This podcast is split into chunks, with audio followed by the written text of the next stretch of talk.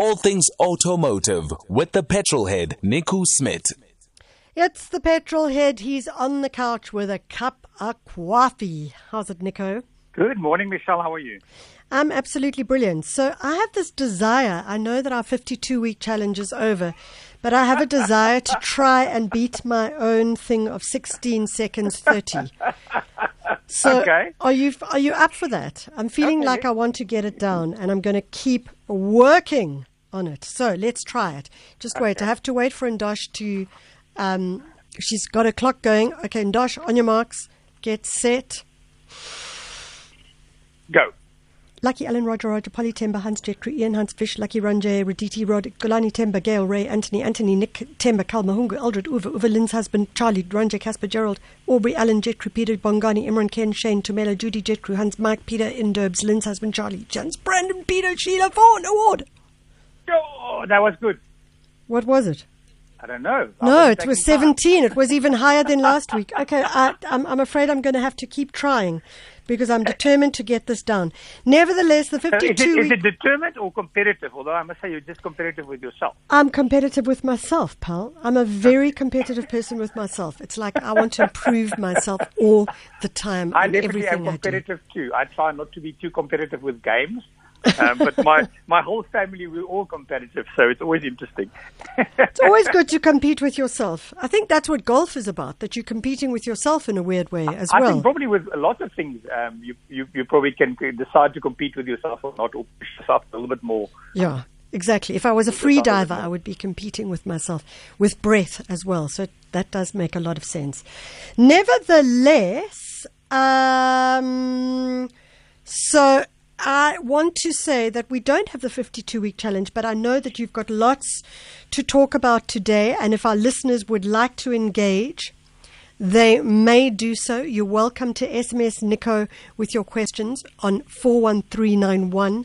You're also welcome to uh, WhatsApp us, voice message either or on 0614104107 or 714206 if there is anything you'd like to add to that as well.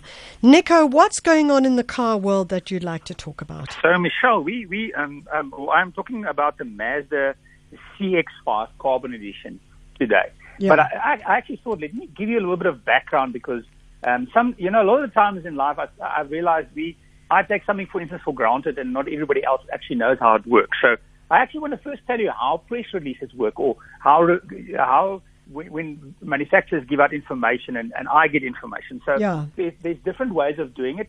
Um, firstly, when a car is released, remember last week we spoke about the C class.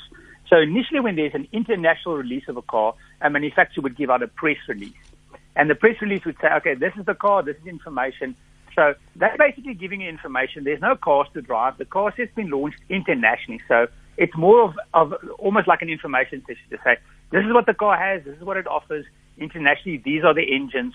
So that's just a basic press release they might actually even do the same um, once it then comes to the country. So when a car is then launched in, in, in South Africa, it could also be the same thing where it's just a press release. So again, um, they let all the journalists, motor journalists know, and okay, here's basic information about the vehicle. So in South Africa, these are the engines, this is the pricing, this is the South African spec.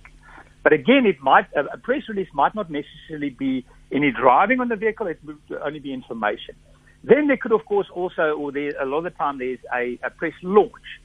So on a press launch, um, there is vehicles to drive. So a press launch, they would uh, select certain media uh, representatives. You would go to the press launch, and on that day, or um, maybe two days, or an overnight, you get to drive the vehicle. So the, the, they they give information about the vehicle. Normally, the marketing guys are there. You can ask some technical questions, and they would normally have a drive route set out, and you can drive the vehicle for a short time and get an experience. Then you also get a, a um, the manufacturers also then have a press fleet. So sometimes they would give, or they would then, not sometimes, but they would then have the press fleet and um, a motoring journalist would, would book a vehicle and then you'd have the vehicle for a week. So you drive it from, um, like this Mazda, I drove it from Friday to Friday. And then lastly, some magazines or um, online publications could even get a long-term vehicle for, let's say, three months or longer, where they then drive the vehicle and live with it and see what that's like. So um, in the case of the CX5, I actually had it for a week to drive, which is really Yeah. nice. So um, that's effectively um, why sometimes I wouldn't necessarily say what the vehicle was like to drive because I haven't had an opportunity yet. I'm just um, basically telling you what the press release is. So, starting with the looks, what do you think of the looks? Because I'm sure you've got some images of the Mazda Okay, so CX-5 so I've got the Edition. yes, I've got the image of the Mazda in front of me, um, and my I'm looking at it now, Mm-hmm. and so now this is the car that you drove for a week. That's correct. Yes, I, I drove it for a week. I went to um, uh, visit some friends last week. Um, I drove a bit on a gravel road with it. I drove probably about 500 k's uh, on on the open road. Of course, then I uh, well that was over the weekend. Did you do Made like a bit of a road trip? Almost like a little bit of a road. So we took a sort of a road trip, Yeah. and then I drove it for a week at home. Um, and uh, so, in other words, I've lived with it for a week, um, and and that's always a nice way of living with a car because a test drive or a press release or even a, a press launch is a little bit shorter. Um, living with it for a week, you get a much better idea of what the vehicle's like. So, starting with the design, what do you think, or should I should I give my opinion? Now I'm going to get to that in a moment, but we, one of the things you then obviously have to talk about is the difference between road tripping Mm-hmm. and driving around um, our potholed cities. Because let's be frank, that's that's I'm, I'm, yeah, I'm Nico, not Frank, but yes, I, I, I'm, not going to be Frank. Let's That do the bad. 50. Let's do a That- that was a 52 week bad challenge. What can I call you every single day, every single week for the next 50? Nico, Frank. Listen, we'll that keep- was a bad dad joke, so let's just ignore that and continue. yeah, it was a bad very bad dad joke. Okay, so Nico, I think it looks it looks like a mashup between the Toyota Corolla, um, the Toyota is it the Corolla or the Conquest? I can't remember like what which and the um, Audi. It looks like a v- mix Really? between those two. So, may, okay, so maybe you, you're seeing Audi because of that big um, uh, grill in the front. Um, Yeah. I think it's a, a sexy looking car. So the Carbon Edition has black wheels, which immediately makes it stand out in small little black details. Yeah. So it has a big grill, but what I like about it is it has these thin lights. A lot of the manufacturers' cars and a lot of the comp- competitors have, have big lights, where these lights are a thin line on the left and right. And so from the front end, it actually is even more aggressive when you see it in real life than it is in the picture. So Okay. very nice and very sporty front end look.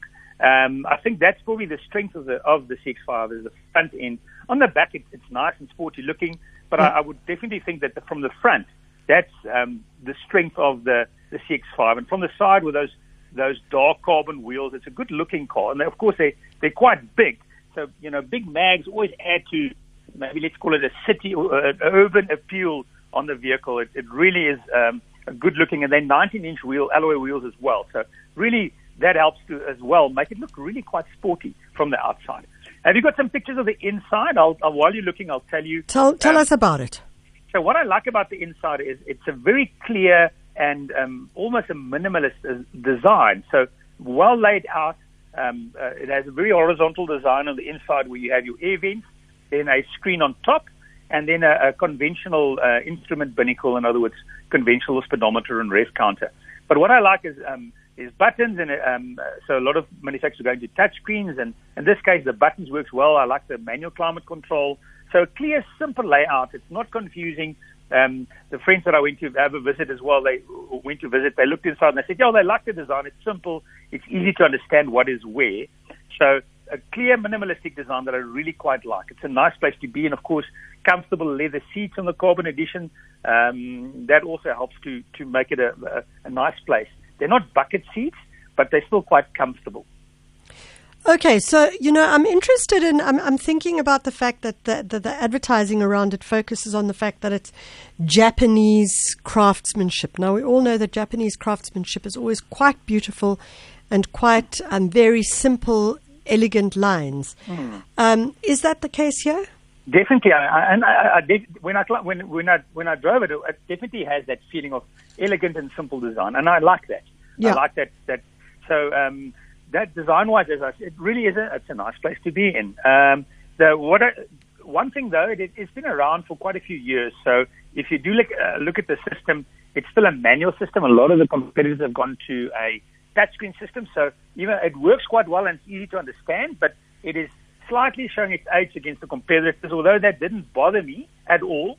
But um, some of So the, manual, manual as opposed to automatic. Is that what No, no. What I mean is manual. In other words, a lot of the competitors have a touch screen. This still has a button interface. There's a button behind the gear lever where you control the, the whole system, which actually really works well. But the interface, um, some of the competitors feel slightly newer in the interface. But to be honest, it didn't really put me off. You, um, uh, uh, it has CarPlay as standard, and I use that quite a lot. In other words, plug in my phone, and it mirrors my phone on the screen. And when I was driving, every time I, I would plug the phone in, it has a USB port in the center console, and I would actually mirror my phone. And a lot of people are doing that nowadays because you're probably listening to to music um, on your phone while you're doing it. Um, and the car didn't, doesn't have navigation as standard, so you can then also use the navigation system from your phone. Nico, I just want to take you back to you, you're talking about the carbon edition. Just clarify again for us what we mean by the carbon edition.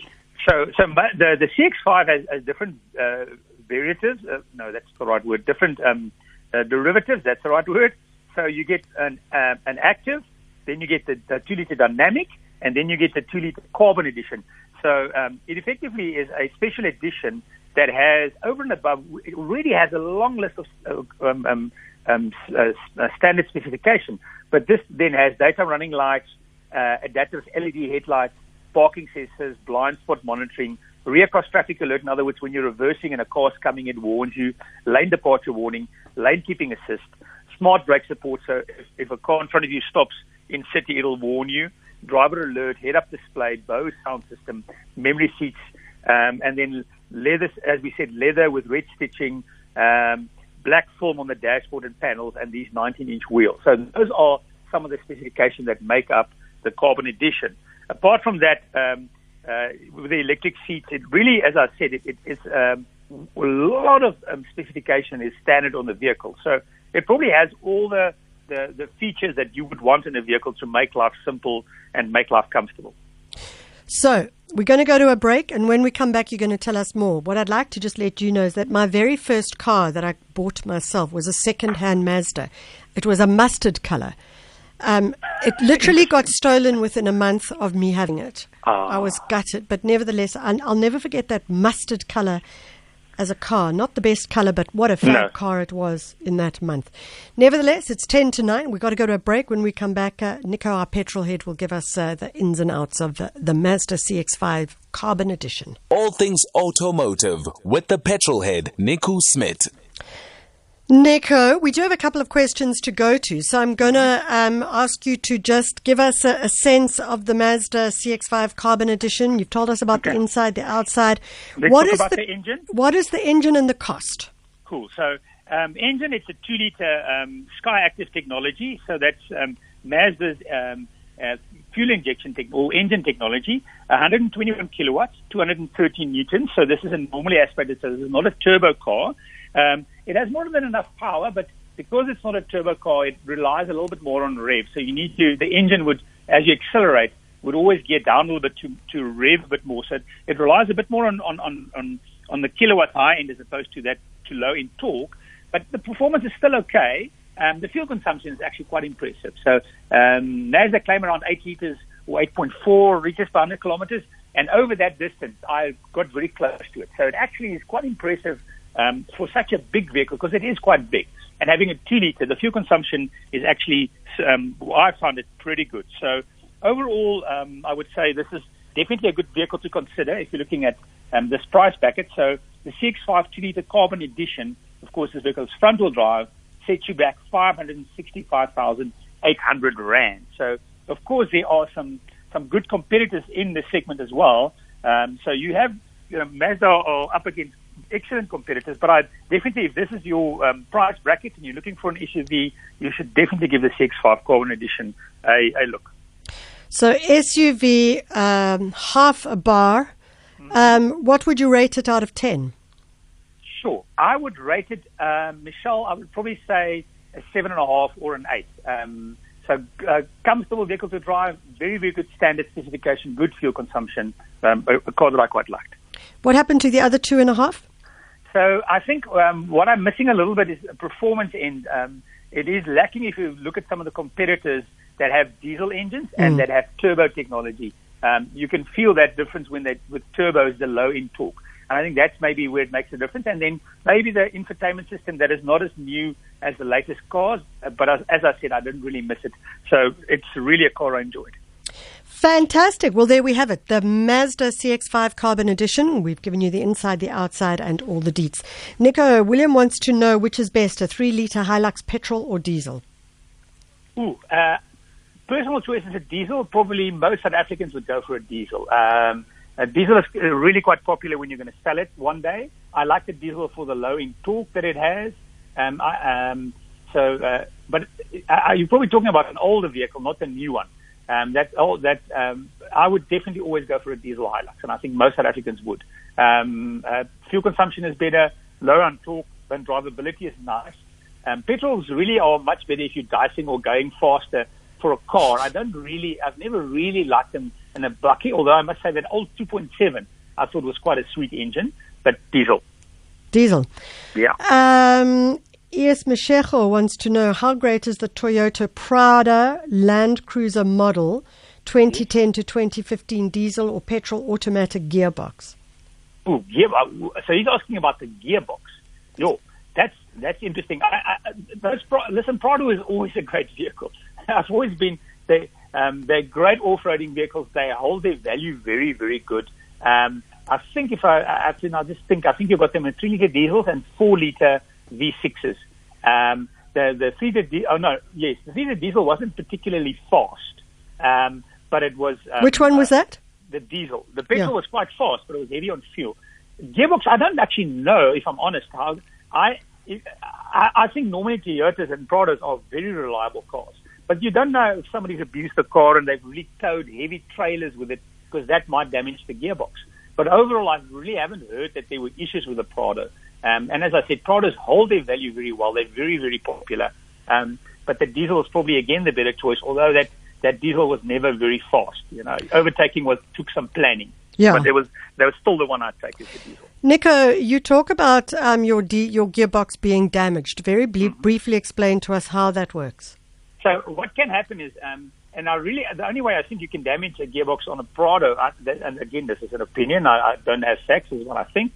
If you carry, tow a very, very heavy trailer in, in, in off-road conditions or long distance, and it's really quite heavy, um, it might be that that might do damage to the gearbox. Um, but uh, you know, Michelle, there are different gearboxes. So um, gearboxes that have torque converters, and I try not to get too technical, are actually normally quite reliable. So torque converter is simply the way that the engine and the gearbox is connected, and that's with two fans that sit in oil. So effectively, there's no direct connection, which really means that this is a very reliable type of gearbox. The newer gearboxes that are twin clutch, and a lot of manufacturers are using twin clutch gearboxes, rely on two clutches, so they're directly connected with two. Let's imagine two plates that are pushing together, Yeah. um, and that's called a clutch. But now that the downside is with the twin clutch type gearboxes, if you are pulling away, um, or you're sitting at a traffic light and you slip the, and you and, and, and you've got the Okay. holding the car there so it doesn't roll forwards or backwards, and you're slipping the clutch, which is damaging that clutch. So, okay, Nico, there's a question here, um, WhatsApp saying, please ask Nico, what are the what are the dangers of replacing original car parts? Well, the thing is, if you if you if, if you're not uh, replacing it with with some with, with other parts, they might fail because yes, they might be cheaper, but they're not necessarily tested by the manufacturer. They might look the same. Sometimes the box even looks the same, but they haven't gone through the same uh, stresses like um, the, the the parts on the that the manufacturers have. So you've got to make that decision yourself always. The cost is less, but it, it it's not been tested by the manufacturer, so they might fail. And then if it's critical parts like brakes, well, that might be a quite a quite a problem or quite an issue. So it also does depend on what is it just a little switch that you're replacing, or is it brakes? Is it a mechanical part? I would be very careful with replacing many mechanical parts if I don't actually know who they're from. Of course, some manufacturers have other co- companies that, that supply parts, but for, for, for mechanical parts, be careful if you're just replacing something and it's much cheaper. You must ask yourself why. It's your decision, but personally, I would not do it. So don't go for grey parts when it's a mechanical part if you can avoid it. Yeah. Quick question and quick answer needs to be Can I fit a turbocharger on a compressor C180 WD203 model?